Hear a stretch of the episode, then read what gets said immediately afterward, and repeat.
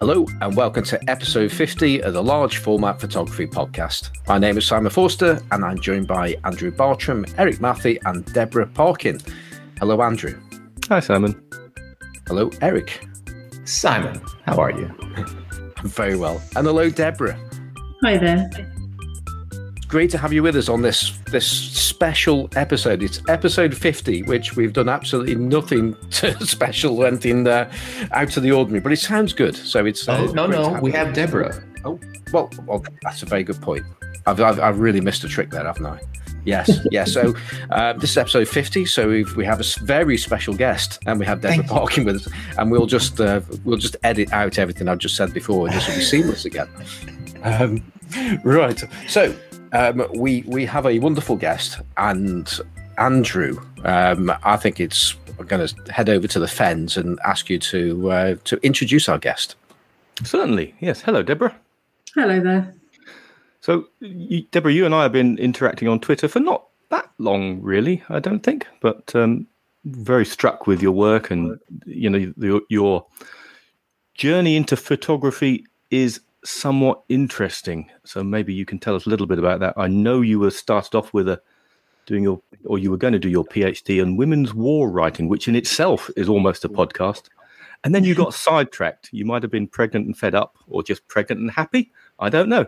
But you got sidetracked. And 18, 19 years later, here you are. So um, w- why don't you just tell us a little bit about that interesting journey, Deborah? Okay, um, you're absolutely right. I, I was doing a, well, attempting to do a PhD in women's war writing. I'd had done a um, MA in Holocaust writing at Sheffield, and it was going to be on holo- women's Holocaust writing. And then I sort of progressed and moved into women's war writing. And I was doing a bit of teaching in that area and um, women's travel writing as well. Uh, I had my son, and I was I thought I'd take a bit of time out um, just carry on with the teaching side.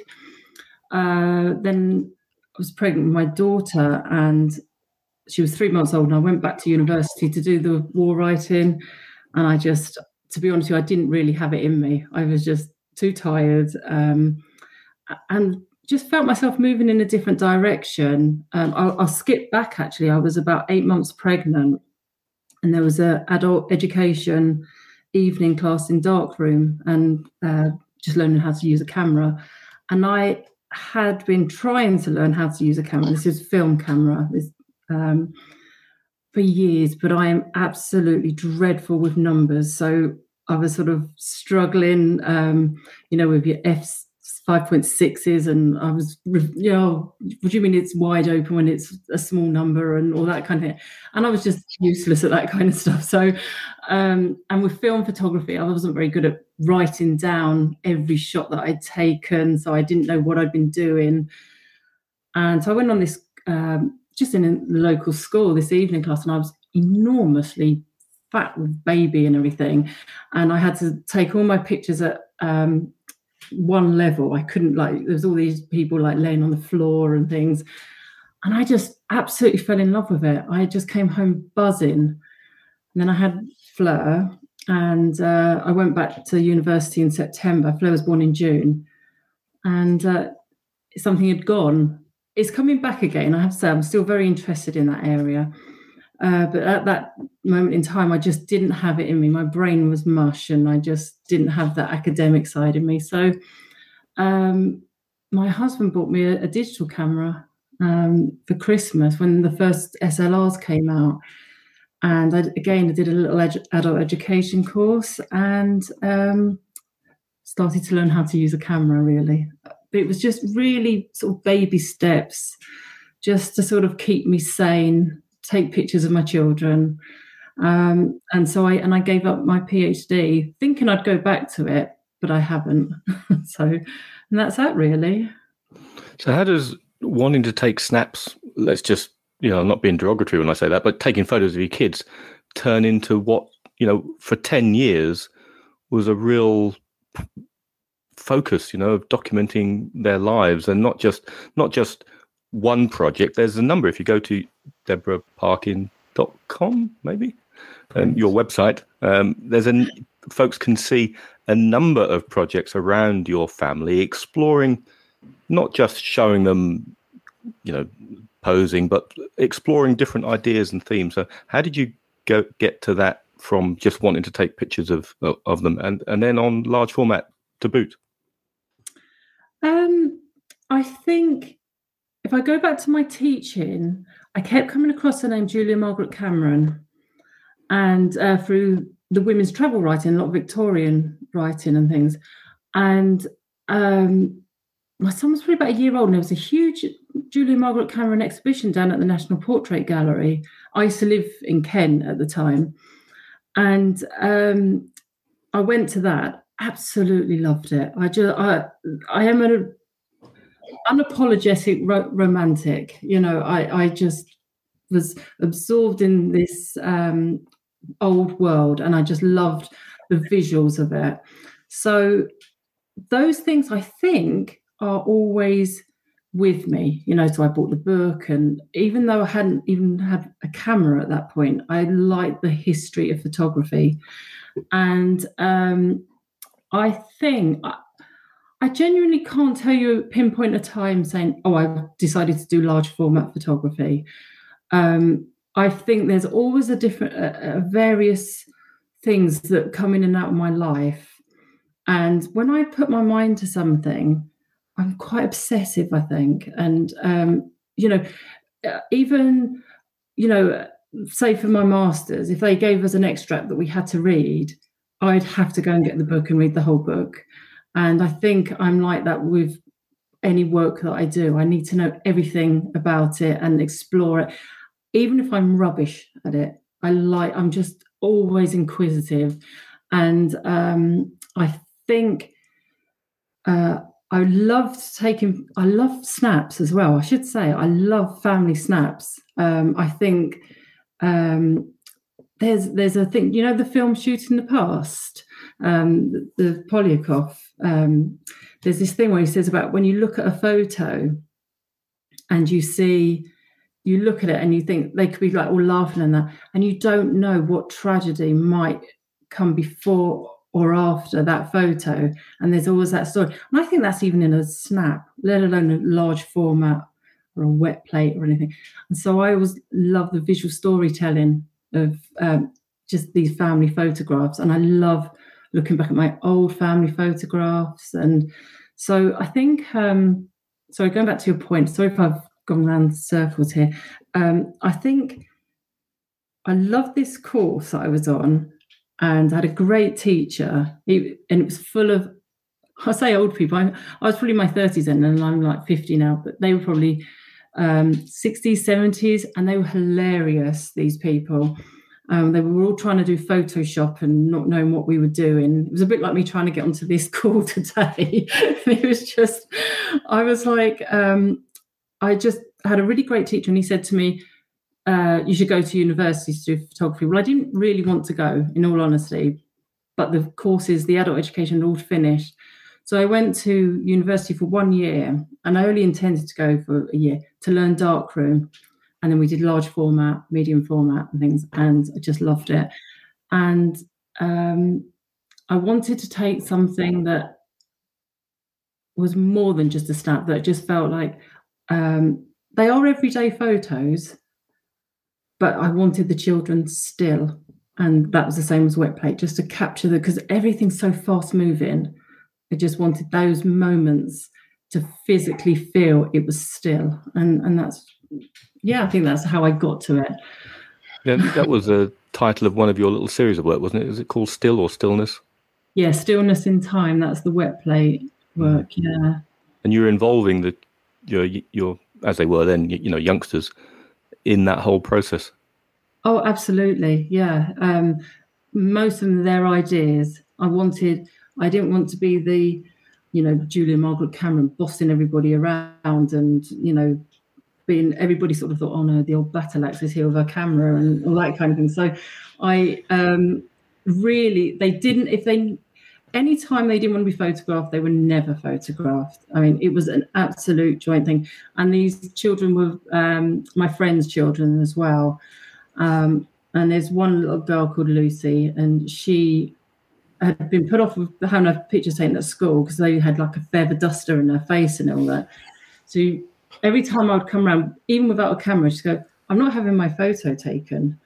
And, uh, you know, no, we wouldn't dream of it. So I took my dark tent um, round uh, to my friend's house in their, her garden, and the kids were putting costumes on and bringing flowers out and all sorts of things, teddies out.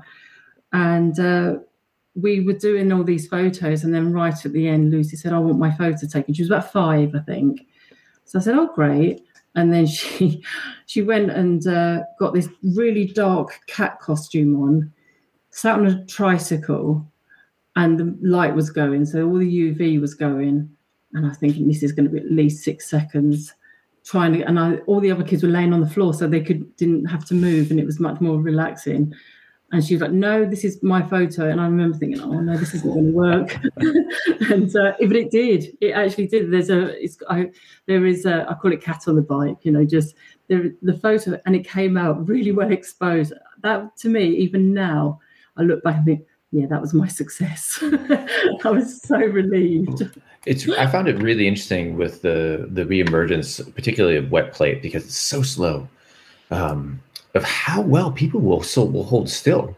You know, we had Jenny Sampson on, and there's a lot of people taking wet plate. You know, and, and she's taking photographs of skate skateboarders at skate parks, and I've been there watching her do it, and they're just, you know, 10 second exposures, whatever, and they're literally like managing to hold wow stock still for so long, and I'm like, that is, how are you doing that. Like they don't even have the neck brace or anything.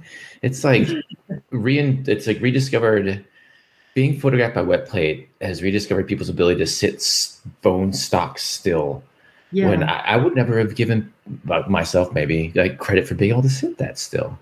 Um, but it's interesting, you know, when we talk about stillness and snapshots, you know, wet plate photography was the snapshot of its age back then. You know, that was a, that was considered a snapshot and it's really interesting to me how now you know a snapshot is like well it, it take was out an the phone and and do something really quick you know? it was an it was an occasion event wasn't it? I've mentioned this video before. I think it's it's probably on amazon and it's about a small town photographer in the states. I don't know if you've seen it deborah. Um, and he was it's called defarmer. Strange but his name was no. his surname was defarmer d-e-f-a-r-m-e-r and he was he was a small town photographer, and folks would come in, you know, quite poor families from farming communities into on market day on Saturdays, and for I don't know a nickel, a quarter. I don't know. American people are going to be shouting at me. This is the 1800s, and they'd have a family photograph taken. But this guy, everybody was terrified of him, you know. And and and the video is brilliant. And he'd have them up against this wall,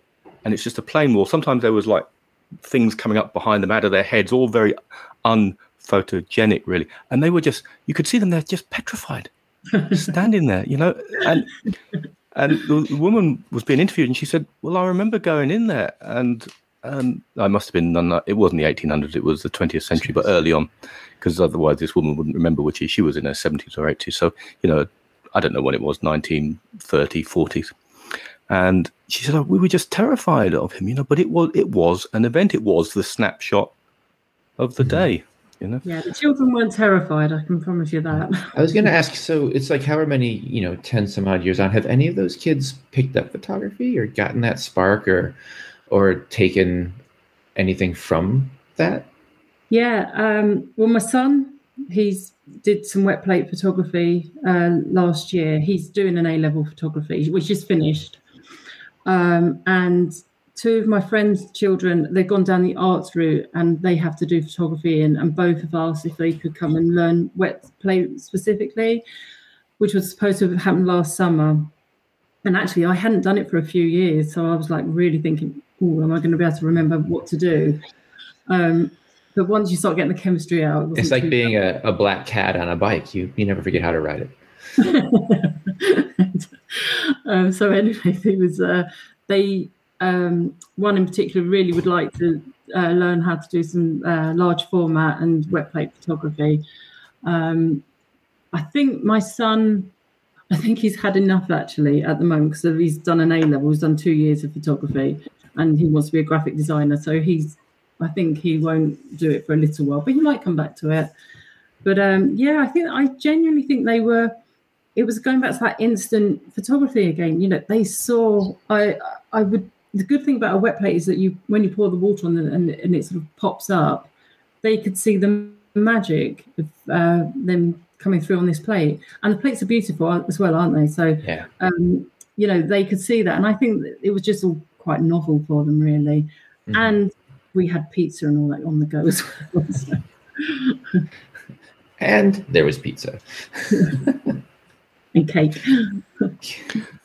Deborah, you, you, I think one of the things that would strike the viewer of your website and who, who follow you on Twitter is, you know, your your preoccupation with with with memory, with photography, you know, in, and the idea of, of memory and time passing.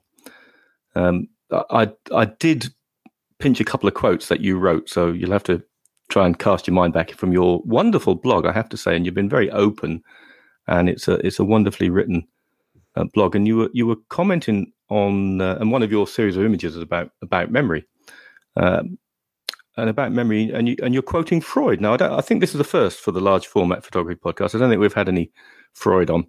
Um, Freud said this apparently: um, the foggy the foggy remembrance of a sensation that can no longer be grasped. This is childhood, I think it was. Yeah, I think it was. Um, um, I think it was about childhood. I missed that bit out. The foggy remembrance of a sensation that can no longer be grasped, but still uh, affects our emotions in ways we cannot explain ourselves.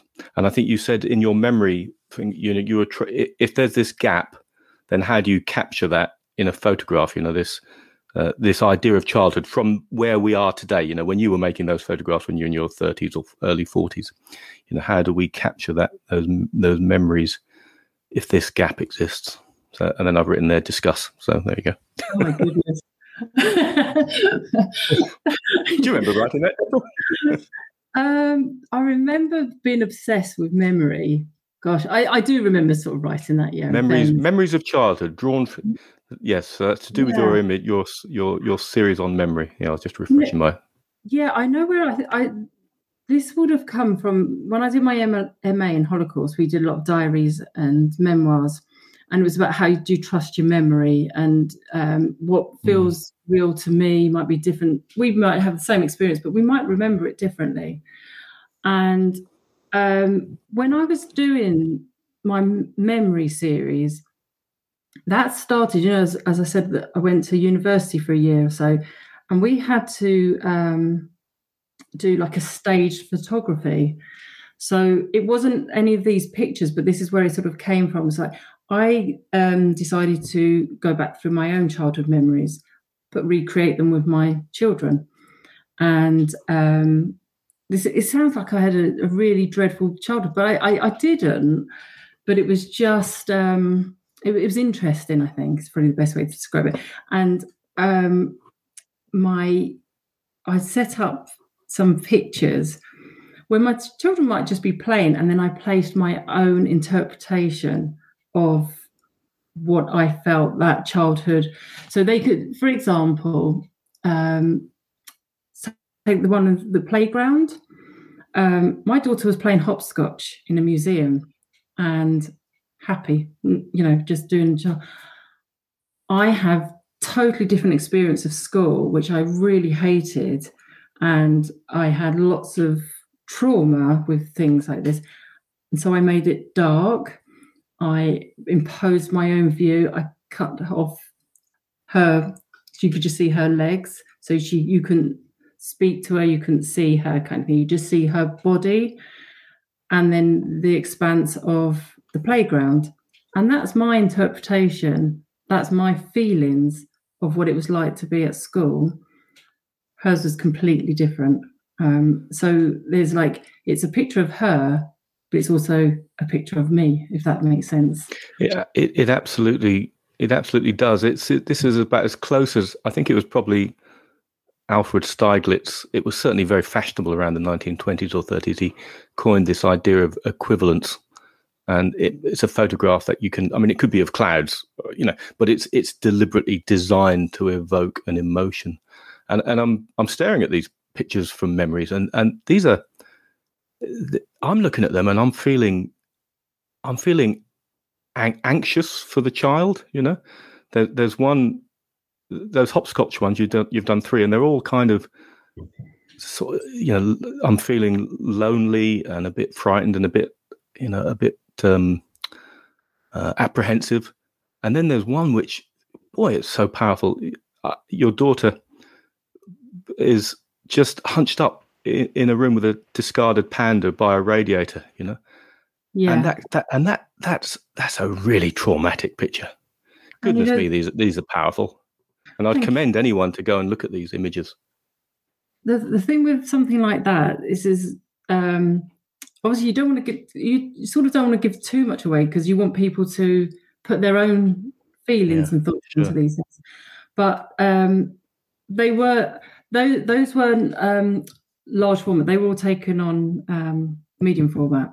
Um, okay. So I'm just sort of taking um, snapshots actually you know my daughter was actually the sun was in her eyes. So she's holding like she was doing that. And she had chucked the panda to one side. It was actually a relatively innocent picture. But that for me when i saw that image on the negative that for me felt like the feelings i used to have because my mum and dad were divorced and i absolutely hated the fact that my dad wasn't living with us. And i would either be very insular or very hysterical.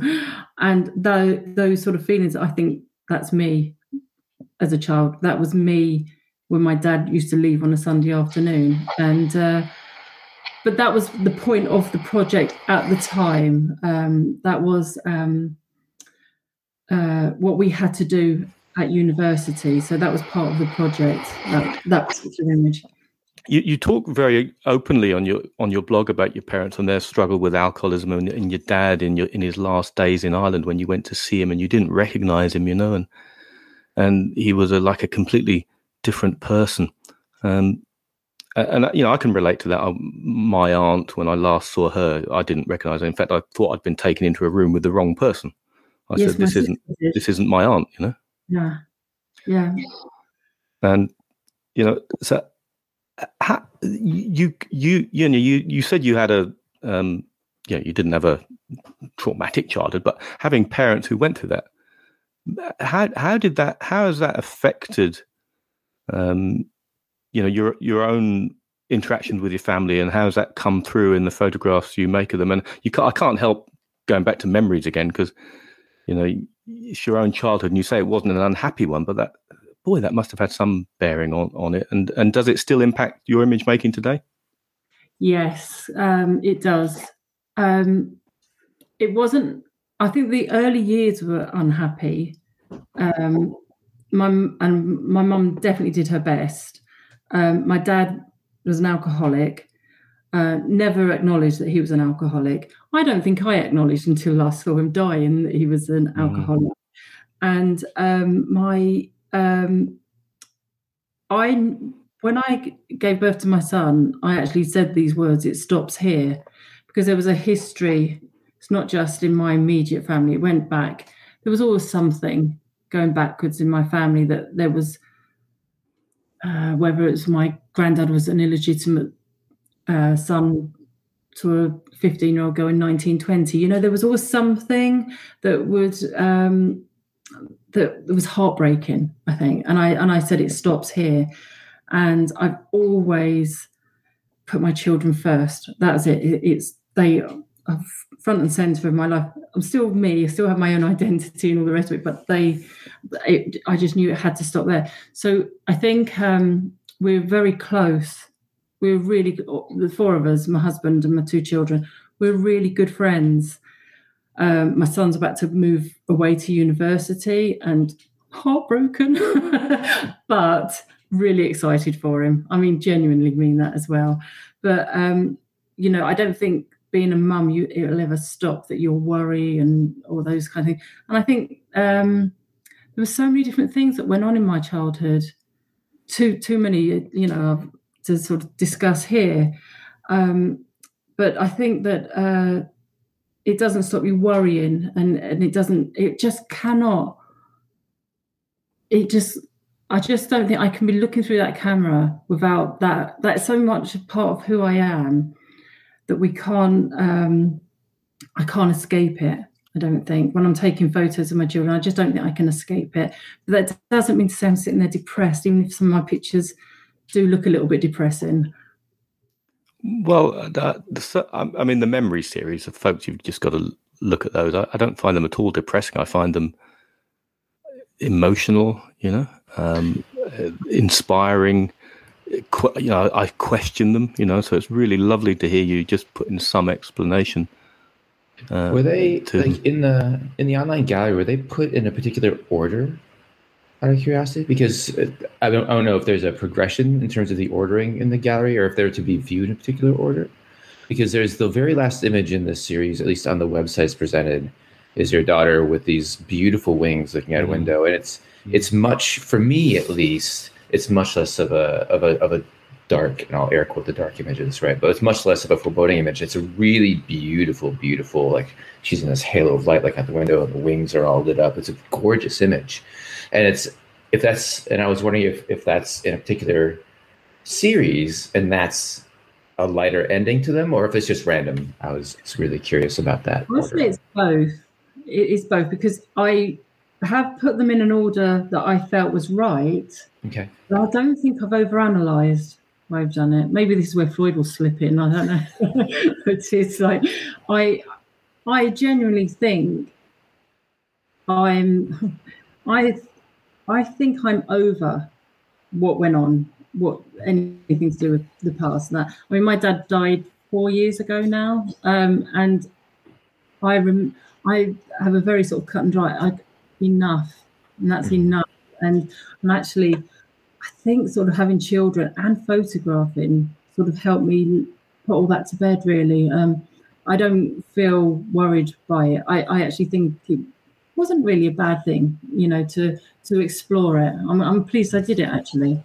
Did, did that background though color, you know, because if, if I look at your academic background, you know, in essentially writing an exploration of traumatic events in this Holocaust and women's war writing, maybe not necessarily yours per se, at least as far as the, the degrees go, but still in a, academically examining, parsing through and writing about traumatic events and then coming into photography and sort of exploring photographically and with your children that same thing. Does that does that all sort of like feed into your path to where you are?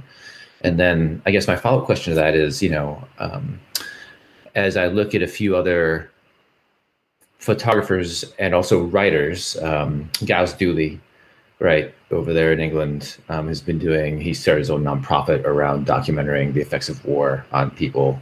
Um, and then Sara Sentilles and her incredible book, I can't recommend it enough, called Draw Your Weapons, which is, if you haven't read it, is just, no, it's mind blowing exploration on uh, the trauma of war and how people experience it and work through it with art and doing things with their hands afterwards and how we view war and trauma through the art and the things that they make.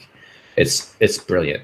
So I don't know, like going forward, do you, are you planning on like still working in that? Will you will you now your kids going to university? You know, will you re-engage maybe because we have a really interesting world now with uh, refugees and war and a lot of a lot of places where one could take a camera and that sort of background and exploration and writing and, and do some interesting things literally in our own backyards right? Yeah i'm not 100% sure where i'm going next. Um, i'm thinking about it a lot, and um, I definitely think um, with it's people was one think I'm a bit strange that I, I chose to do an MA in Holocaust studies, and I, I think for me when I did that, it gave me a, this huge sense of perspective of my own life, and that um, it sort of helped helped me deal with anything that you know we we had we had a friend that was murdered, and we we we we had we had a man that was living with us that murdered his girlfriend. You know, we, it was all these really strange things happening in our lives that I do actually really remember, or I think I do at least. And um, I think that um, this doing something so massive like the Holocaust actually gave me a sense of perspective, and um, it didn't depress me. It um, I, I, found it fascinating, and it made me want to sort of um, I don't know, be a better person. Oh, that sounds really cliche, doesn't it? Um, I, I don't know why I did it. I, I can't really explain why I did it.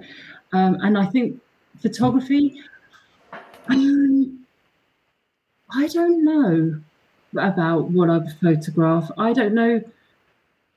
I am slightly more uncomfortable with photography and war holocaust than I am writing. I can't understand. I'm not sure why. And it's necessary. I'm not against it. Please don't think right. that. But I mean, for me, on a personal level, maybe it's too too immediate. I don't know. Um, maybe too voyeuristic. It, I, it, yeah. I don't know. I, I really don't want to. I've got to be right. careful. I don't want to open a debate about this because I don't actually know. Um, but so for me, I think I would really, I'd be very interested in studying uh, war photographers, particularly women war photographers. I'd really like to go down that road. Um, but um, I live in the middle of nowhere, so it's very hard to get into the academic where I am at the moment. So, but that would definitely be something. Not me actually photographing. I don't think I could go and visit, physically photograph um, these this area, but I think I could study and write about it. Right. Well, it's it's interesting. One of our guests, Wayne uh, Martin Belger, you know, he he photographed portraits, you know, in, in Lesbos and and all sorts of stuff, talked to refugees, and he said what one of the Syrian refugees told to, said to him was, "I just," and I'm paraphrasing, but I just trust two things. I just trust cameras, and I just mm. trust people with cameras, people with guns, because they both come, they both take away, and they both leave nothing good behind. They both give nothing back, mm-hmm. right? Um, and so he would attempt to just engage as much as he could and give back as much as he could to overcome that. Yeah. Um, you know, but but you're right. Like a lot of photography is, I feel, fairly voyeuristic, and it doesn't necessarily give much back. Yeah, uh, to the people that it, it takes images of, right? Yeah, and I would have to. I know that I couldn't just take take a photo, just take. Right. I feel that I would have to be part of them somehow. I don't know. It's, it's the way I am. I just I can't. As much as I love snapshots, as I said, I actually feel that I couldn't just go and take something from them and walk away from it. I know I couldn't. It's just not in me to do that. Right. We, we've chatted about terminology before and on the show, Deborah. And I was reading some some I forget who it was, and forgive me if you if you listen to this show, you probably don't. But somebody put a tweet out, and it was a it was a it was an American lady, I'm sure it was, and she said, um, "Isn't it about time we changed some of the terminology we use? You know, in this day and age when you know kids are being shot dead by trigger trigger hungry trigger like trigger happy. Um, trigger happy yeah you know but we use phrase like um, shooting and locked and loaded and even taking you know um, yeah. and we use it all the time i mean i'm I, you know, it's, it, it is a bit of a pet thing of mine, but I, I mean, I use the phrase taking a picture, you know, yeah, and well, it's very, very one way. And if you, if, if with your, sorry, with your no, particular, with your particular fully immersed, you know, style where you're working with your, and they're your kids or other, other families and, and you're fully engaged and now you've got your teenage sons and daughter and you're, and you're um, been teaching them how to make wet plate, you know, they're fully immersed in it. Um, that's not taking, is it? That's, that's giving. I hope so. Yeah, yeah. I, I do hope so. Yeah, and I would say, I mean, two points. One is like photojournalists for the longest time, and I didn't really catch this use of the phrase until like here in America, like lots of shootings, lots of school shootings. Like, you know, oh, he's a shooter for Associated Press. He's a shooter for Time. You know, I'm gonna go, I'm gonna go shoot. Right? It's just, it's, and it's yeah. only until like recently, especially because it's becoming a father, where I'm just like, oh yeah, well, um, you know, he's a shooter. I'm like, oh god, that sounds god awful. Like, Yeah. you know, like there's terms that we've used in society at large, um, slave, master slave, even in technology. It's really common. Where it's like that's suddenly has become enlightened. I can put air quotes. I'm sure there's some of our, our readers who just like, uh, uh, sorry, listeners, who are just like, oh God, you know, you you PC snowflakes. But still, like you have to think about these things. Um, right? I mean, you have to.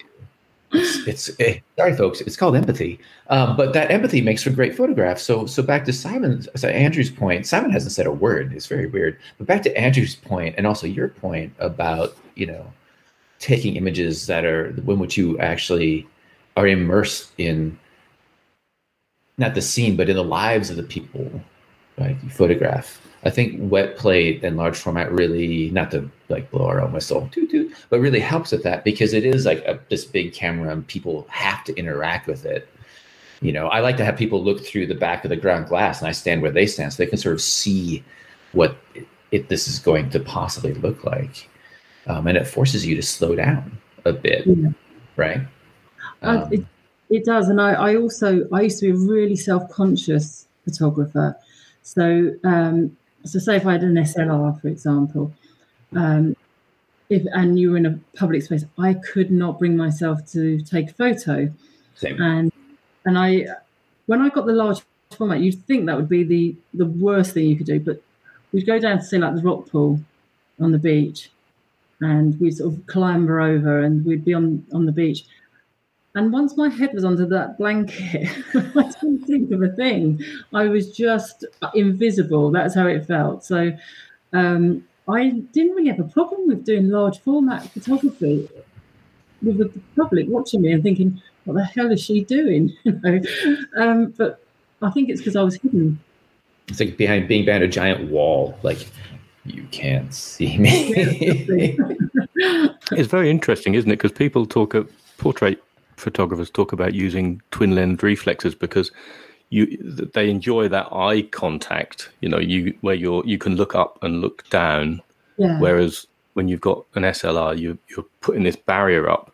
But actually, a large format is even potentially even a even bigger barrier. I suppose you've got that time when you're setting it up and people are wandering past. You know, where it's not such a barrier. No. But Well, so you'd if be- you want to do street photography, use large format Yeah. photography.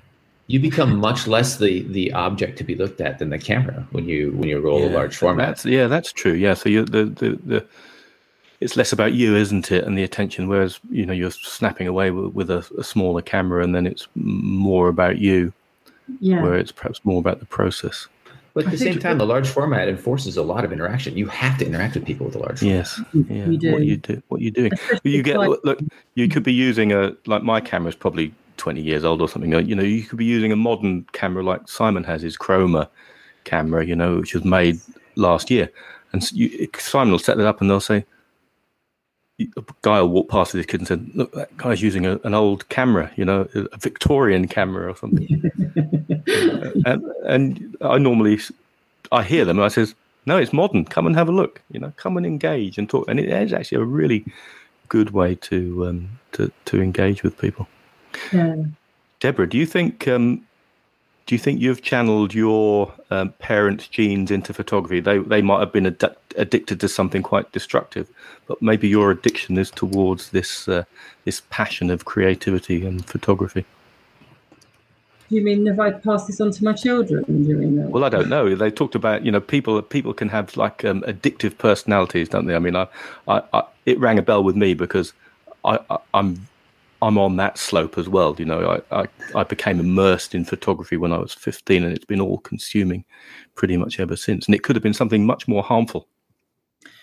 Yeah, I think um, it it's been books and um, then the photography. And like I said, when I go for something, I really go for something.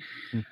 But I'm, uh, which is good because I'm an incredibly restless person, and um, I'm always searching for something, and I'm always thinking about where it would be good to move to, and that. Which luckily I've got a husband who's really stable so he he keeps me grounded um but yeah i think that i am quite flighty and you know, so I think, um, yeah, it, it, it, I don't think I would, I would have been an alcoholic like my, like my dad.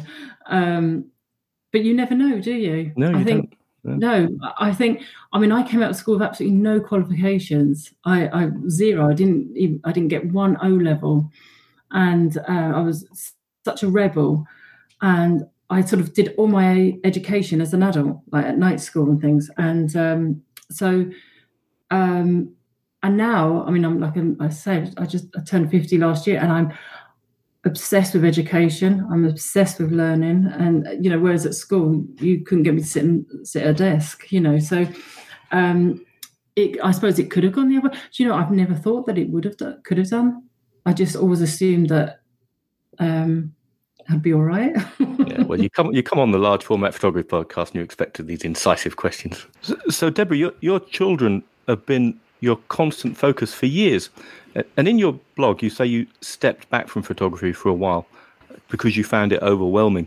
And, and, then you worked on a farm, and I think you got involved in horses. And two years later, you you did your horses, and then I think you had you know when your father passed, and then you did jackdaw. So, would you like to just talk a little bit um, about that period of time and and and your step away from it, and and how it helped you or or, or not? Yes, um, I it, just found social media a bit overwhelming, and I started questioning why I was photographing, and you know this kind of. I didn't want it all to be about likes and um, you know networking and things. So um, I started. Uh, my daughter started horse riding up a local farm, and I went up there. And I used to have horses as a child, and I was really happy with, when I was with animals and with my horses. And um, so I went up to the farm and started helping out because they'd been left in the lurch. And so it was really thrown in the deep end. And I absolutely loved it. I mean, it was wild. It was, um, it wasn't a proper like equestrian. I mean, it, it's a great riding school, but it was, um, I think it's the horses lived in the wildness as near as you could get to a wild horse. Um, they live out on the fells. Um, you know, there's sort of masses of fields. It's wild and windy over there. And uh, oh, it was just like I could breathe again rather than just looking at the screen to see how many likes you might have or something. And it was, I, I just fell in love with the horses, the freedom, getting away from the computer, getting away from social media. And um, I, I worked with the horses for a couple of years and I just bought myself a little digital camera and um, when started photographing the horses, but I, I, wanted to get their trust in the same way that I did with the children. And I, you know, went took really close up photos of them largely. Um, and you know, be laying on the floor and laying, you know, and really hoping nothing would spook them. And you know, but they'd got to know me, so it was really, um, really nice. And it was a, a project that took me years to do before I even got the camera there, and sort of reignited my love uh, for photography again. I think. Uh, so that was digital, but you, you didn't consider wet plate then for the horses? I don't think they would have appreciated the camera. I don't think they would have stood still for me, would they? so. So, so did that lead on to uh, directly onto the jackdaw? Your beautiful cyanotype work with the jackdaws. I think it was probably influenced. So, what, what's the deal with jackdaws, and how did that body of work come well, about? We moved out onto the Pennines um, so we were living like in a small town, but we've moved out re- quite remotely onto the North Pennines. Um, so it's all full of moors and you know savage nature. like, and uh, we, um, my dad had just died, and um, I, I, uh, I did grieve in a way because uh, it was a shocking death, and but I held it all together. And I just used to watch. We've got a barn, and it's full of jackdaws, and I used to just watch the jackdaws, and my they just reminded me of my mad Irish family, and um, I just constantly watched them. I, I, I just got really fascinated by them, and I think that was part of my own grieving process. It was I can't really explain it, and um, again I'd stopped photographing, and uh, my son said he bought me this cyanotype book, as I mentioned before. I said, "Come on, mum, you need to sort yourself out and get back into it again." And uh, children make you feel brilliantly guilty, can't they? So I looked oh, at yes. cyanotype, and uh, I'd never done. I don't think I'd done cyanotypes. Not really done cyanotypes before. And the only thing that's here to photograph the children are always at school or at their clubs and or friends or whatever. And the only thing to photograph here was the jackdaws. And uh, so, because I always have to photograph what I know, I just started photographing them. And I thought, oh, I'll try them as a cyanotype because I've got this book now. and uh, so I started doing cyanotypes, and it was brilliant. I, I just loved um, making work again. Just and it was quite simple, really simple work, but it was there on my doorstep in my life. So when I was completely on my own, and I mean you are on your own here, um, it was just the jackdaws keeping me company. But they're totally they're not like the city jackdaws. They they you see sh- they see your shadow, they're off. They are very feral compared to you know if you walk to sort of the shops in Hexham near where I live, they'll be walking at the side of you, but they're not like that here. Did you ever, because the that entire family of birds is highly intelligent. You know, they recognize faces. They can do puzzles. Like they actually use them for psychology experiments a lot. Like, okay, how long will it take the crow to figure out these series of puzzles? So, were there any particular jackdaws that seemed to start to like have a like the horses have a relationship with you, or see you and become less scared, or or are they always just like, oh no, we're out of here? No, they have never warmed to me. they are, I. They really. um I think we have we are near Grousemoor, and I think they've probably been shot at by farmers and gamekeepers. They do not trust humans at all. So um, they look. Uh, if I'm in the barn, they no, they generally fly away. They don't trust humans at all. It's and actually, I think I needed that detachment uh, at that time. I genuinely think I needed. Um, everything else has been so personal mm-hmm. and so mm-hmm. much emotional investment. I don't think I had that in me um, at the time because I was grieving for my dad, and I think that that was just something to do. And I think that there was a slight detachment, although again became a bit of an obsession of mine, trying to photograph them all the time. Is that a reflection then of, to a certain extent, like the relationship with your father, where you're trying to capture something that you may not be able to really get that you'd actually manage to get in other work. Like you get intimacy and you've been able to like get involvement, but with the jackdaws, the jackdaws like, oh no, no, no, no, no.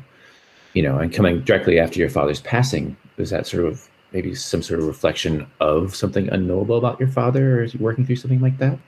I think um, when your your father's an alcoholic, you always wonder, gosh, did they love that addiction more than you? And yeah. I think, and can't keep helping saying yes. Obviously, he did. I know it's not that straightforward, but it, he chose to drink instead of choosing us, I mean, his daughters. And um, when we saw him, he, had been here to stay with me, and went back to Ireland. And he's the family phone said he was in hospital for dermatitis. And I thought, oh no, this. I knew he had cirrhosis of the liver, and I knew he was drinking again and I we went over to um, Mullingar where he was in hospital, and he was unrecognizable. He was just um, he'd lost about eight stone. He'd lost his teeth. His hair was white. It, it was just within within about six months unrecognizable, and we thought we were going in to see somebody ill, but he actually died in front of us that day, screaming actually, and um, it was just horrific. And I think I just, the thing with the jackdaws for me was, I, I think I was angry as well as grief. I, I think it was, and I think for the jackdaws, just staring at them and feeling nothing was quite nice.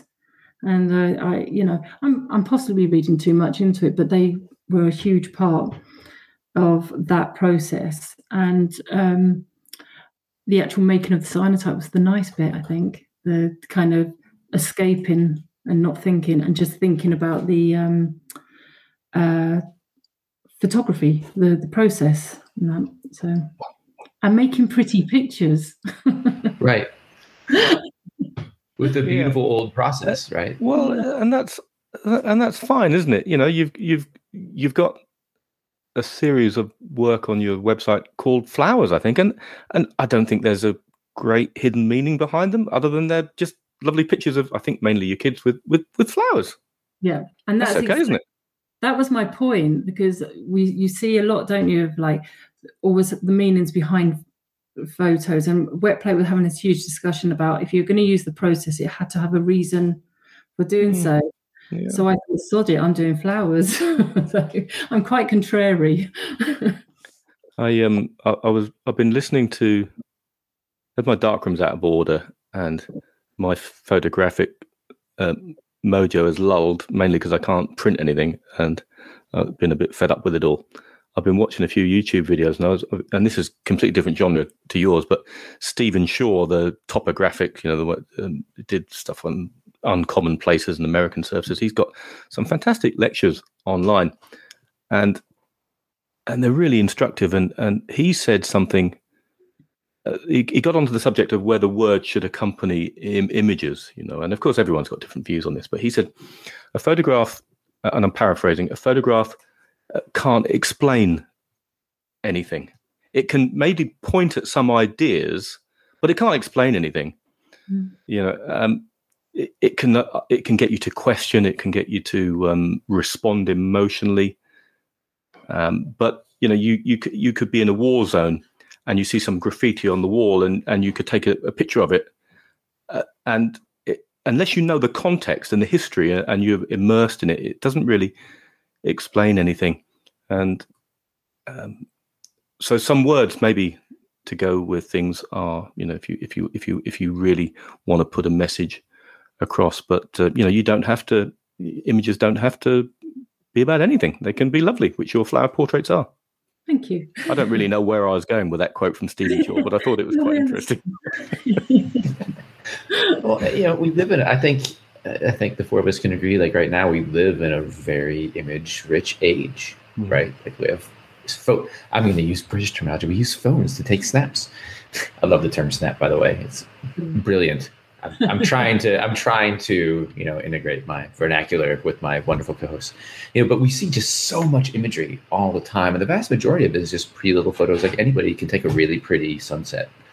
You know, um, and I think I'm going to air quote this for the audience. Serious photographers feel this pressure to not take just pretty pictures because everybody takes pretty pictures, but it's it's a good way to practice. It's a good way to just have like release. It's a good way to just see something and take an image and not Absolutely. worry about there's, it. There's, there's there's very little new, you know, un, under the world of photography. So, I Stephen Shore, to go back to him, he's actually now focused on Instagram. He does most of his work he's he's obsessed by Instagram, you know, and the immediacy of it. Oh, I, oh, I know. Uh, the, the other quote he said, Deborah, was um, in the same in to linking words with images as well, which I found I just uh, find it a fascinating topic. He said, in the same way that we use grammar to um, you know to to put words together and build a, a picture, so we use form and structure in a photograph to convey help help to convey meaning. So, um, how about that? Does that ring a bell with you? I think so. You know, it's funny. It sounds like I think a lot about what my work is about, yeah. um, and I, I actually don't. No, I, I, don't. No. I, think I think a lot of it comes sort of after. Um, yeah. I'm quite an um, a, a feeling, you know, because that sounds so intuitive. Intuitive, yeah, and um, what's around me. I don't yeah. go sort of looking, and I do, but I do. When it came to the flower portraits, it generally was me being a little bit awkward, thinking I just want to make some pretty pictures because because um, I'm told we shouldn't be. So it um, that was just me being, being a bit contrary and having some fun. Actually, just uh, me and the kids having fun with it, and um, also um, I started off doing flowers when I first learned wet plate because they don't move. so, like children, Well, they do. They move around in the wind. Yeah, well, not when you're in a, a room like laying down, but yeah, Okay. yeah, you know what I mean. It's like I, it was a practical thing, so it's um, there was no sort of depth, no deep meaning um, to these photos, other than just having some fun and and enjoying myself. Yeah.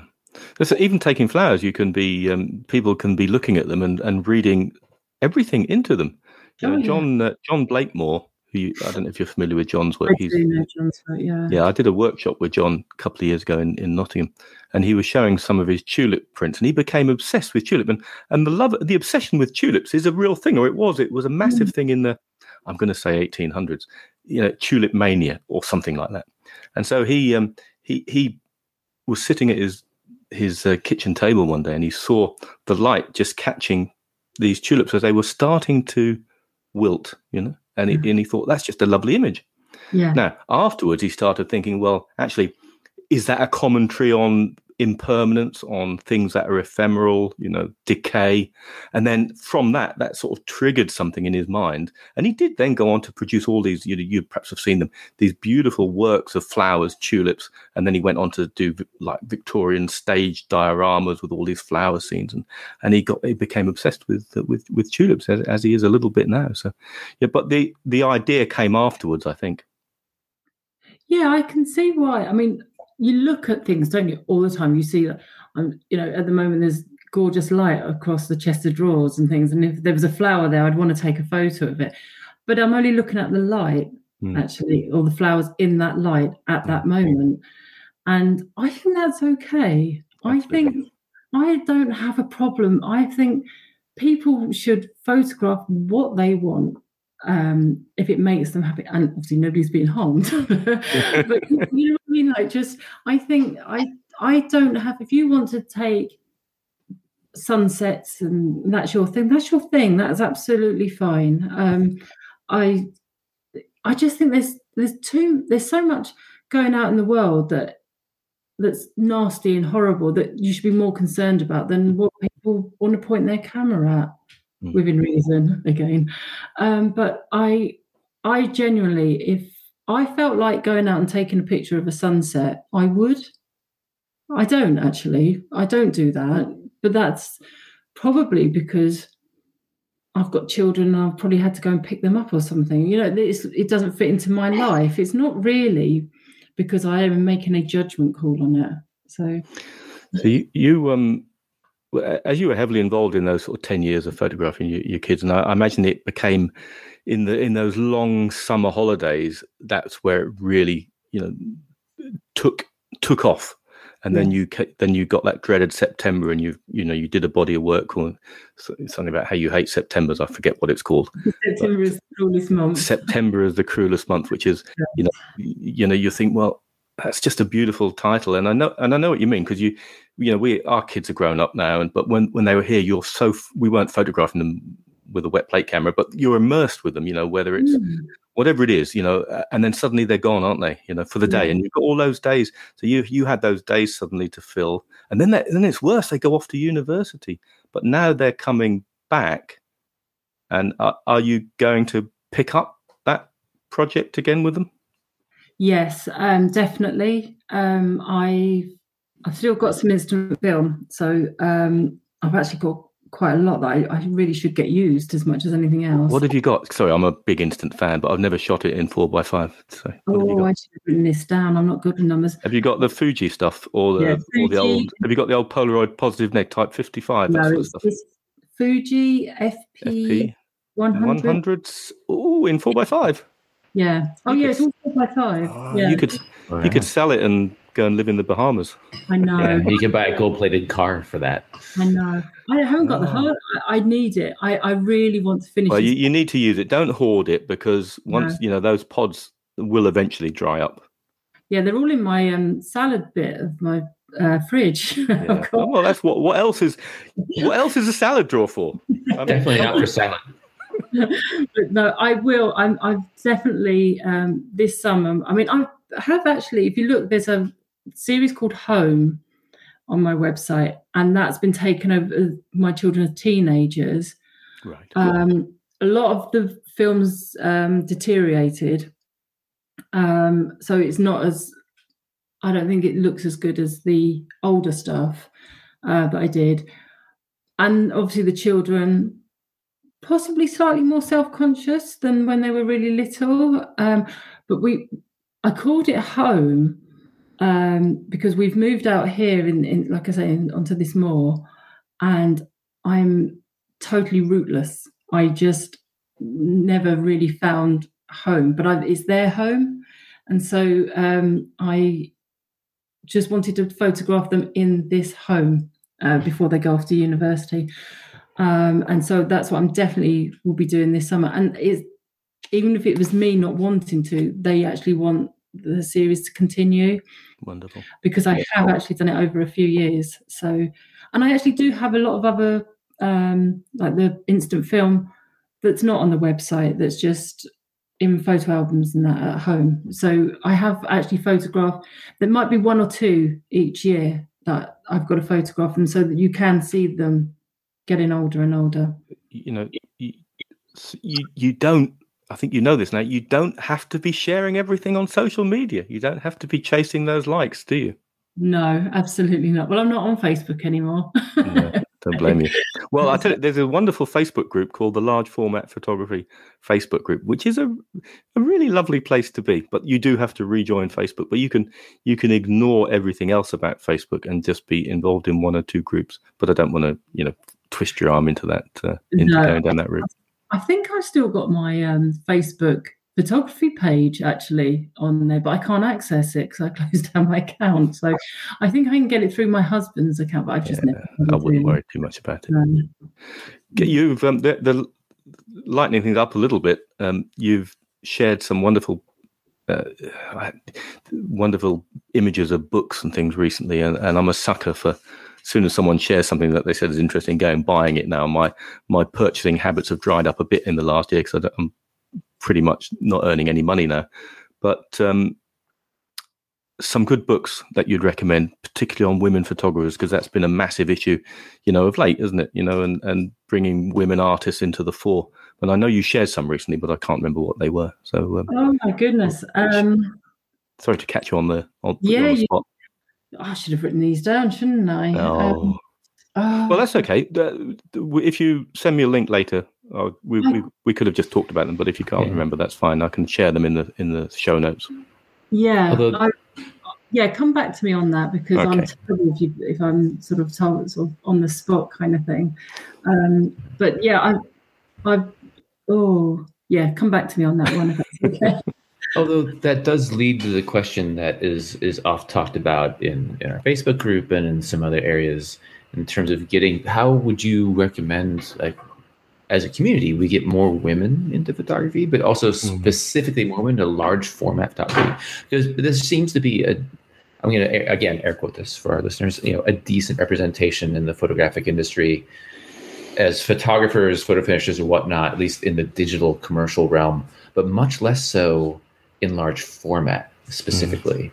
And so, like, how would you recommend that we as a community start to reach out and get more women photographers involved in the format?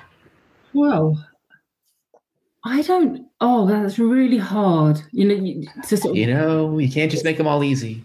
No, I'll tell you why it's hard. It's because it's like you you always feel sort of you don't want to speak for all women, do you? Just because I'm a woman, it doesn't mean to say I can speak for women, but um, I'll have to say it from a personal point of view um, and not speaking for other women. I sometimes do get a little bit put off with um, technical. Um, I just sort of close off. I'm not saying all women will do that. I like talking about history of photography. I like talking about um, women's role in photography. Uh, I, you know, processes, yes, and that, but I, I'm not really into kind of what size lens and things. I'm not saying it's not relevant and important, and I'm not. I'm genuinely not saying that you shouldn't be talking about these things if that's what interests you. But if, it, if you were trying to get me in, involved into the group, I would say I'd be really interested in looking at the sort of visual side of photography and what large format can do and produce, as opposed to um, the technical side. Does that make sense? It absolutely does, not I know we're you, you were treading carefully because you don't want to go down that route of saying, "Well, it's technical, therefore it's for the boys," you know, because it's absolutely, no, it's absolutely, it's absolutely not. Um, w- when I last looked at the figures for the large format photography Facebook group, we were something like ninety-five percent male. Now, I, I'm, I manage, I manage another Facebook group called the Lensless Podcast, which is all about pinhole photography, and mm-hmm. there it's nearly forty percent women. And I and I and I don't know what the answer is really. And a lot and a lot of the women are making cameras, you know, and making their own pinholes. But there's very there's very little there is very little gear talk, even from the from the men and the women. It's it's much more end result um, yeah. focused, you know. Yeah, and and uh, as I said, I definitely wasn't trying to say that was for the men and that was for the.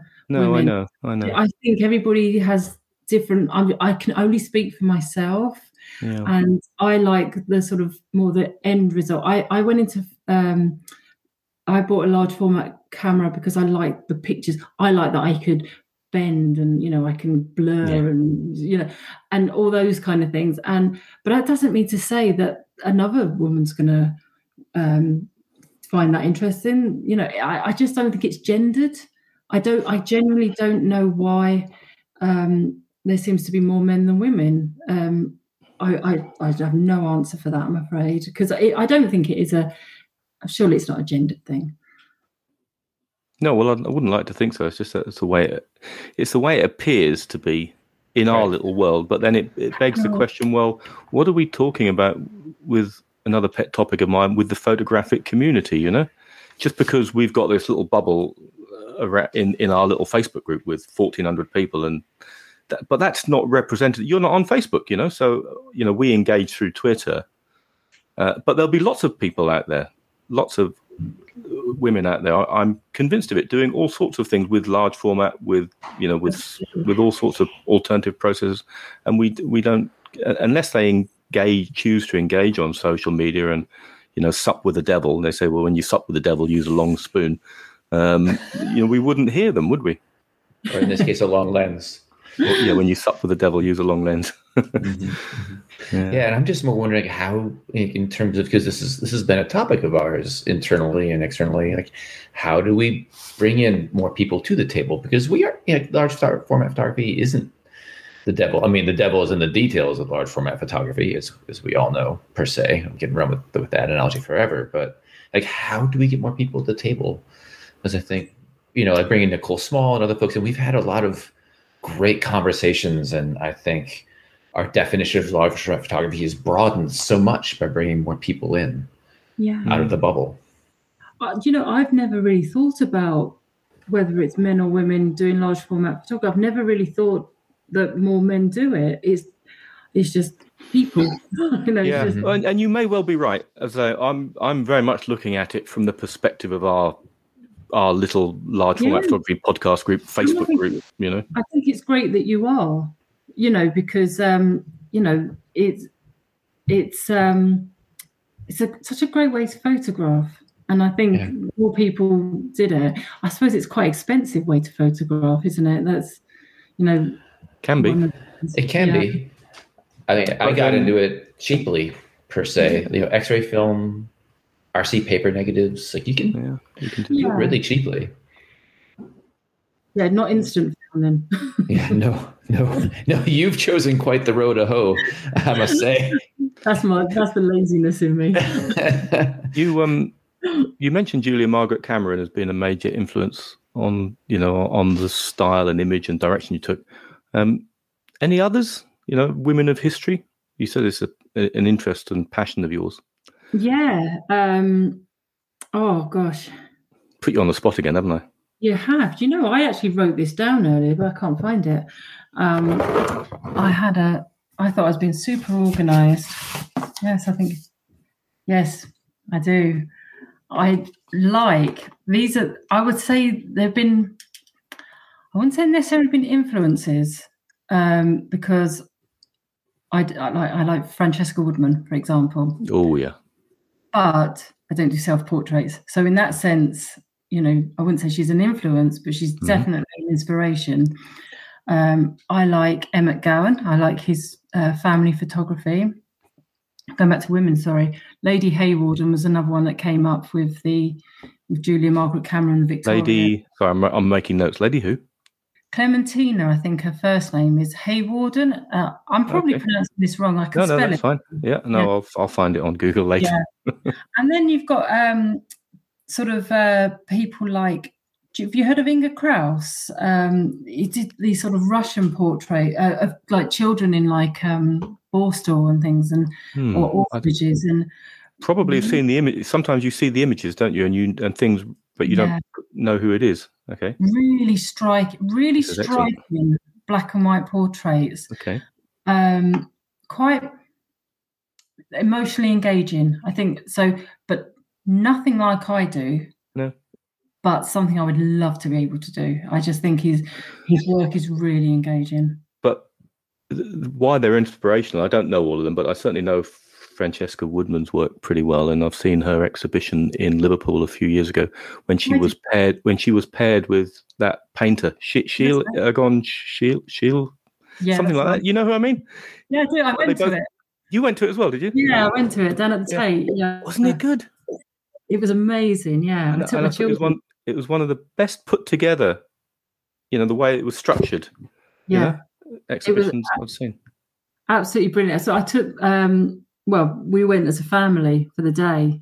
Hmm. Um, and the, the, the kids were sort of, you know, they knew her work anyway because I've got the books. so, Me too. um, but they they really liked her. And then we, we went up to Edinburgh to see her work as well. And it was with um, Diane Arbus and um, oh yeah Mapplethorpe. Yeah. And it was quite funny. My son, you know, to go and see Mapplethorpe with a teenage it? boy. well he's an interesting he was uh, he, He was, was an slightly uncomfortable.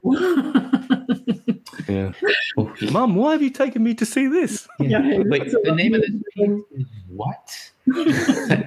he moves along quite quickly. I also like just I like um again I never know how to pronounce Claude Cahun. She did lots of self portraits. whoa say that again slowly She it's her sort of a, s- like a pseudonym Claude, and Oh. then Cahun. I think is C A H U N. okay Right. Marcel Moore, like it was, they they've got a really interesting backstory. They're they're quite surreal and and again nothing like I do, but these are the sort of women. And there was there's Margaret Delang who um, did her children as well. Called she had a lovely book out called Daughters. So yeah, there's a, a variety. I got a mass, and of course I do like Sally Mann. I mean, I have to say that I do like Sally Mann, but um, I wouldn't despite what everybody says, oh, so Sally Mann, she isn't actually my go-to. Um, I think she's great, wonderful, amazing. Um, but there are so many others out there. erik's But I trying to get her on the show I Oh, haven't really? even I haven't even started. I don't even really know where to start with Erik- Sally Mann. erik's I do not have. He's gonna he's, he's on pro, he's on probation because I'm on he's double you know when, when you listen to the uh, alice tomlinson show of course erik wasn't there you know he's only he's a he's a new boy so he's on probation till he manages to land sally mann you see Oh, wait, wait, wait, wait. I thought it was David Burnett. well and, and no and him yeah Oh, No, no, one of the. Oh, damn it. no, both i think what they've all got in common i would imagine is their passion and their um, and their love of uh, of well maybe not the medium but the message that the medium brings you know what what did you think what did you think of diane arbus's life and work because i've read her biography and she, certainly she's a was a fascinating person but there's troubled soul a bit like francesca woodman i suppose who must have been tr- equally troubled you know because they both died far Yeah. too young didn't they Yeah, um, I love her work. It's provocative, um, and it's um, thought provoking. Uh, I don't know it enough to make um, a proper judgment. I don't think. I'm sure there's lots of question marks of both, you know, ethics and things like that. I don't really know where I stand on things like no, that. me neither. No, it's easy to make judgments, though, isn't it? You could Yeah, say, "Oh, it well, it's it's exploitative." You could say, you could Yeah, say. I'm- I'm not I'm always saying it. could. about shouting out an opinion Mm. Unless I really know. I, I would have to go away and really read, and then I'd come back with an opinion. Just looking at the images, it's great visually for me to go, "God, that's striking. That that that Yeah, heartbreaking or whatever." Um, but I haven't sort of dug Go- deep. Into Go away and dig deep about it before you shout about it on Twitter. That's probably what Yeah, we're saying. that, that's that's usually what I try to do, and I'd Mm. still want to shout about it on Twitter. Do you, are you familiar with Nan Golding's work? I am, yeah. That's in that same sort of genre, isn't it? You know, that can be equally disturbing and in your face, but very powerful at the same time. She was part of that, though, wasn't she? That Mm. she lived that, and I think sort yeah. of uh, she, she photographed her life, didn't she? As she was living it, you know. That, it, it feels like there's More- permission. more. Yeah, there's there's like a permission. It's her life and everything, and I and I think that makes it really powerful. No, I, I think she's amazing, actually.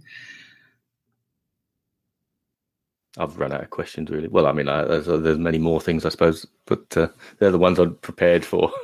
Yeah. but that's a I do. fantastic diversion about women photographers. I'm going to go and research them, and it'll probably lead to uh, far more book buying than I can really afford. Oh, that's okay. Yeah, yeah. that's good. It's better than buying yet more camera lenses, which is what we all yeah. tend to. Well, that's yeah. Simon Simon just buys camera lenses and cameras, Really. Don't you? Yeah. Uh, I mean, Well, I, you I have been. Yeah. I, I've I have been a little. Sorry. I've, I've been quiet almost the whole of the show, and I can't speak. Uh, but uh, no, I've uh, I've been very quiet this week, uh, lar- largely because I'm I'm I think myself about something that uh, Shane Belkovich uh, said of me uh, once when he goes, "Well, you're just a gearhead, Simon," and uh, and I've I've, Oh. I've slightly felt like a gearhead this week. I've got I've got got to say, but that's not to say that I've not enjoyed uh, listening to you, Deborah, because I absolutely have. And it's it's a case of when I've got two co-hosts that are far better at um, asking the right questions to to a guest such as yourself. It's it's just a pleasure to be able to sit back and, and listen to the three of you, and Oh, it's you. it's been it's been my pleasure. And uh, and actually, just on the subject of uh, a previous guest, uh, um, which I think that we we, we should mention. Um, and if you've not seen her work uh, or seen the podcast that we or listened to the podcast we did with her, and that's Kate Miller Wilson, um, who um, and if you check her out on Instagram, I think you'll love. Uh, that's Kate, is. yeah, Kate Miller Wilson. She is knocking it out of the park. That That way. Lovely, brilliant. I always love recommendations. And go back and listen to the podcast as well, because she was a lovely guest. Okay, I will do. Another lovely guest. Another, yes, we've had so so many, and uh, so I, th- I think that's a, that's a good time to um, start to wind things down a little bit, um, and uh, and let's do a, a little bit of housekeeping. And uh, first of all, I since we were last on two weeks ago, uh, we have received a donation, um, which uh, yes, so I wish to thank uh, Larry. I think it's Hoon. Uh, that's H U H N. Um, so I'm going to go with Hoon. And uh, We live for Sam's pronunciations of names, for the record. yes, he, yes, uh, and um, and he and he says, um, "Thanks for the great shows." Well, thank you, uh, thank you very much, uh, uh, Larry. And um, and on that subject of uh, donations, I just want we have now uh, finally gone out and bought uh, a, a sound recorder. I'm actually talking through it at the moment because it's got a, a nice speak, uh, microphone on it. Um, so we we have now bought a uh, a voice recorder, uh, which is going to allow at least two of the two of the hosts of the podcast to go around Britain and uh, and meeting people in their studios and their workplaces and things like that. Uh, I mean, we've been threatening to do several, uh, such as Dave Shrimpton, uh, Peter Defty. You know, there was a. I don't know if he still wants us, but he, he left us an invitation before COVID, so uh, that that could be a, uh, a trip up to Bradford way, certainly South Yorkshire. I think. Yep, or yep, that, I think that kind of area. That's right. Um, and lifeboat, uh, we- lifeboat stations. lifeboat Honestly, I want to stations. go. I- I'd want to go to Deborah's farm. I want to like the scenes out of your back area and the jackdaws. Deborah and parking. the- We could come and I could park my caravan. You sound like you've got loads of space for my caravan. To come park your my caravan in your back drive. You can do. It's not a farm. I should add that though. It's- I've probably made it sound a bit more uh, than it is. No, it's, it's the garden. That's okay. I'll park in your garden. Yeah. Yes, you're welcome. You'd be more than welcome. So, We've but, got ten. uh, we've got ten nights. Ten nights in Northumberland in July. So we're Oh, really? Whereabouts? sorry, Simon. I've diverted Deborah. Um, on the near Dunstanburgh Castle, Oh, beautiful. And I'm hoping to bump into our dear friend who was very much early on in the show, Graham Vasey. If you don't know Graham's work, Graham, uh, but he's he's Castle Barnard Castle sort of area, and Oh, that's um, not far from me. Mm, yeah. Um, and he's a fantastic. He's a brewer. Brewer. When in good times, he's a brewer, and he makes work. He makes work for a local gallery. Um, he, he does some. He's making a Super Eight folk horror movie at the moment, or he's trying to in between COVID. So And you're going a- for the yeah. So look up Graham Vasey. When when you go on Twitter, find him. He's Grey Head or something. His name is Graham Vasey. V A S E Y. He'll be my shout out for the week. Oh, right. Well, it's, some of my photos are on the Northumberland coast. A lot of them are actually. I might come to you for some tips. Looking forward to it, just to get away from the village. so we're going on the road, Simon. Anyway, that's the plan. Yeah, we are, we are, and we also we've also uh, we've also invited ourselves down to see Guy Bellingham as well, haven't we? Yep, we did. Uh, yeah, Mhm. whether he wants us or not, we're gonna we're gonna head down that way. Um, so yeah, so and that has been made possible by uh, those people that have donated to the show over the over the past two years, because that's pretty much how long we've been going. Because well, fifty shows, yeah, yeah, it is about two. Yeah, we actually we're over two years old now, aren't we? I've no idea. I don't know. Whatever. It's 50 shows. I mean, yes, they're well done to us. Um, so um, uh, let's um, let's do shout outs. Now, Andrew's already done his, unless he's got any more. No, not, Oh, not offhand. Well, let head over to California and Erik. Uh, have you got any shout outs, Erik? Yeah, well, I would definitely say uh, shout out to my, my good friend Vince Donovan uh, for letting me once again wedge my way into his photo studio slash darkroom yesterday to test the the latest lens build. It's always uh, fun uh, to get into his studio and hang out with Vince, even underneath. It's more fun without face masks and the ability to drink whiskey or beer while doing so, which we're unable to do this time. But I look forward to doing it soon. Um, but I don't own an 8x10 camera, so building a lens for an 8x10 camera and being unable to test it is a bit of a conundrum. So thank you, Vince, for letting me test my wonky lens on your wonderful camera. Uh, and of course, to Heather for putting up with my shenanigans. That would be my fiance, my long suffering fiance. Well, I'm, I'll, I'm going to do a quick shout out to Erik Matty's uh, Instagram feed. Um, carrying on from what uh, you've just, just been talking about there, Erik, because there is a video on there um, in, in between bunny videos um, of, of you developing um, or your friend developing. Um, and it, I thought it was a, it was a wet plate photograph, but it turns out it wasn't a wet plate photograph. Now this could be a whole podcast in itself. So It could I'll- be. We I'll could have Vince on. Let's have the short answer. Yeah, that's RC paper. That's just Ilford RC standard Ilford RC paper uh, that Vince reverse because it's a reverse positive. He's done it for. Um, I mean, he does it with X-ray film. I think he's managed to do it with dry plates. Uh, all sorts of black and white film. He's figured out how to reverse process everything. He's done it for Sheila E for her birthday. Like he's he used to run. Vince used to run um, the only and the first and the only wet plate photography portrait studio in San Francisco called Picture Booth, and he got it down to a science, like thirty minute wet plate portrait sessions. You know, so he's like the master at that sort of stuff. Well before it became sort of, uh, you know, a bit a bit more like it, it was like ten-ish years ago, Deborah. So like, before wet plate was really like much more popular than Yeah. you know, it's much more popular now. So Vince has all sorts of mad science and studio portrait stuff just like down.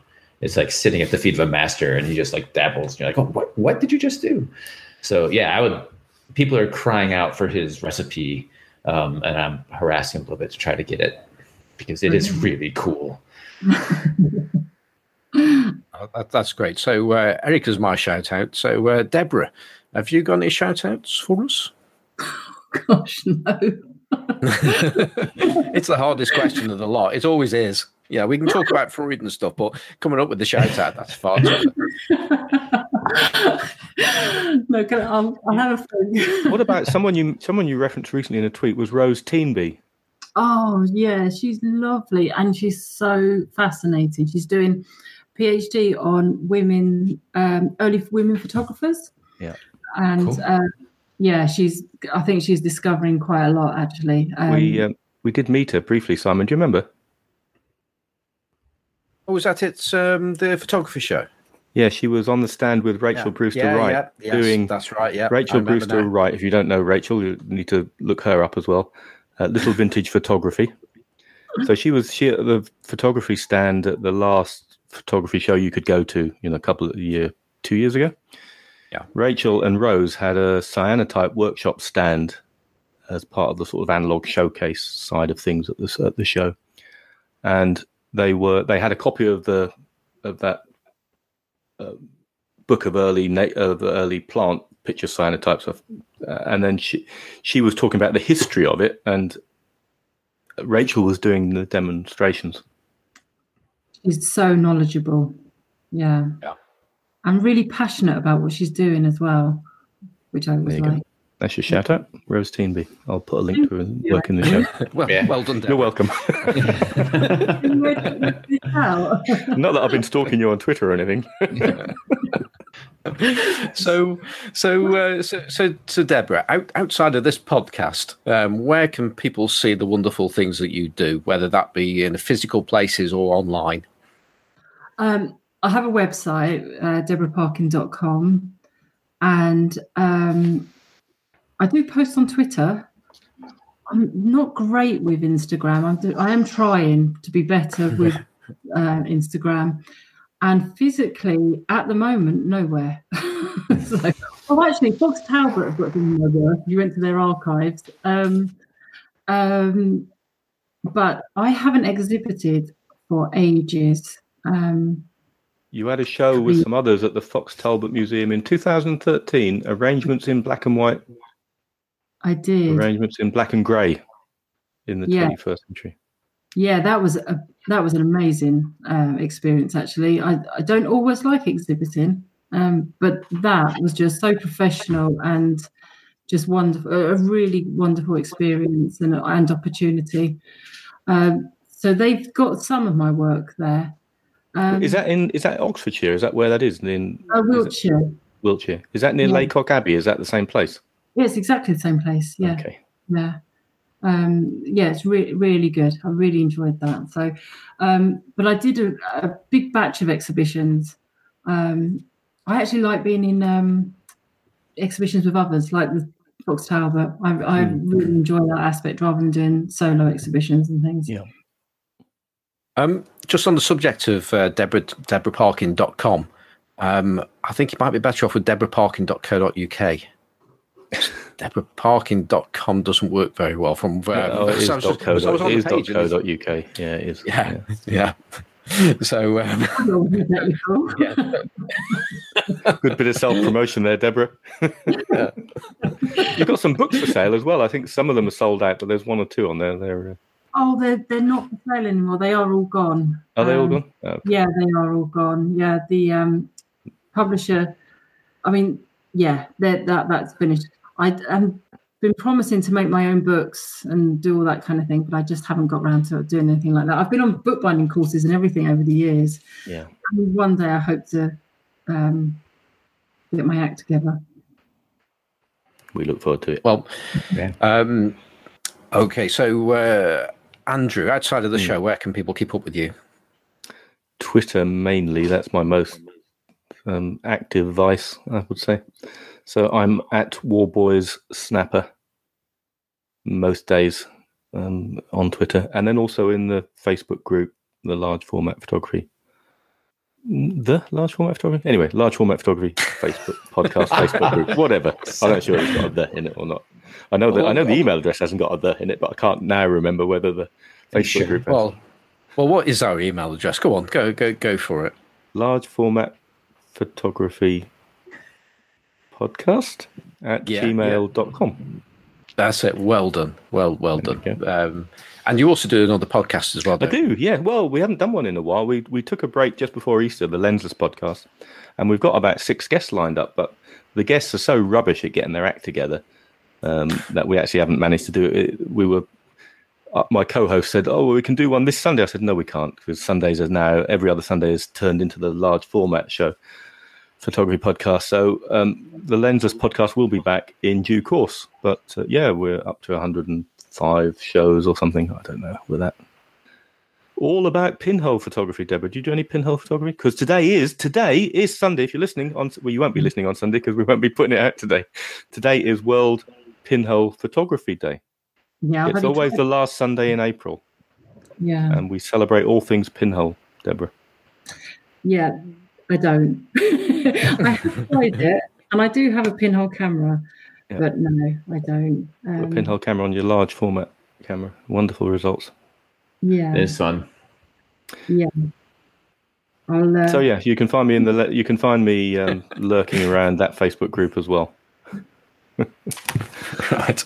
You- You're, you're, you're not going to persuade Deborah to go down that route at the No, you don't can sound very keen. I just thought a creative lady like you, you know, all that lovely creative work. Pinhole is so, you know, you're you're capturing big chunks of time. Think of all the thing projects you can work with with Pinhole. oh, Deborah likes not a just- lens. Yeah. Visually, I think that, that you get something really beautiful, and I love the work of Mark Tweedy. Um, Yeah. you know- Mhm. Yep. um, and uh, yeah, but it's um, I'm quite rubbish with photography in, in a lot of ways, actually. So um, I'll I'll stick to. I want instant gratification. Don't we all? Yeah, And, fair, fair. and, and Erik, Erik. Um, so, uh, how can people keep up with you and the things that you're up to?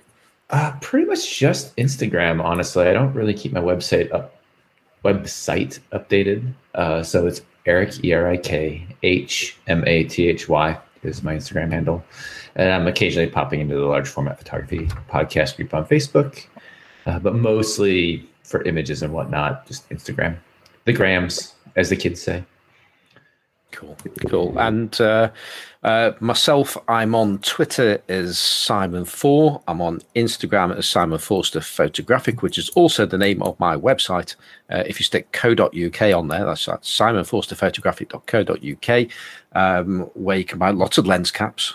Um, and more lens caps and more lens caps I'm, I'm making for lots of different cameras and I've I've finally, finally uh, produced a lens board, a 3D printed lens board that I'm happy with, um, which I will start to start selling things, whether that be for MPP micropresses or speed graphics or Sinars, Toyo Toyos. views.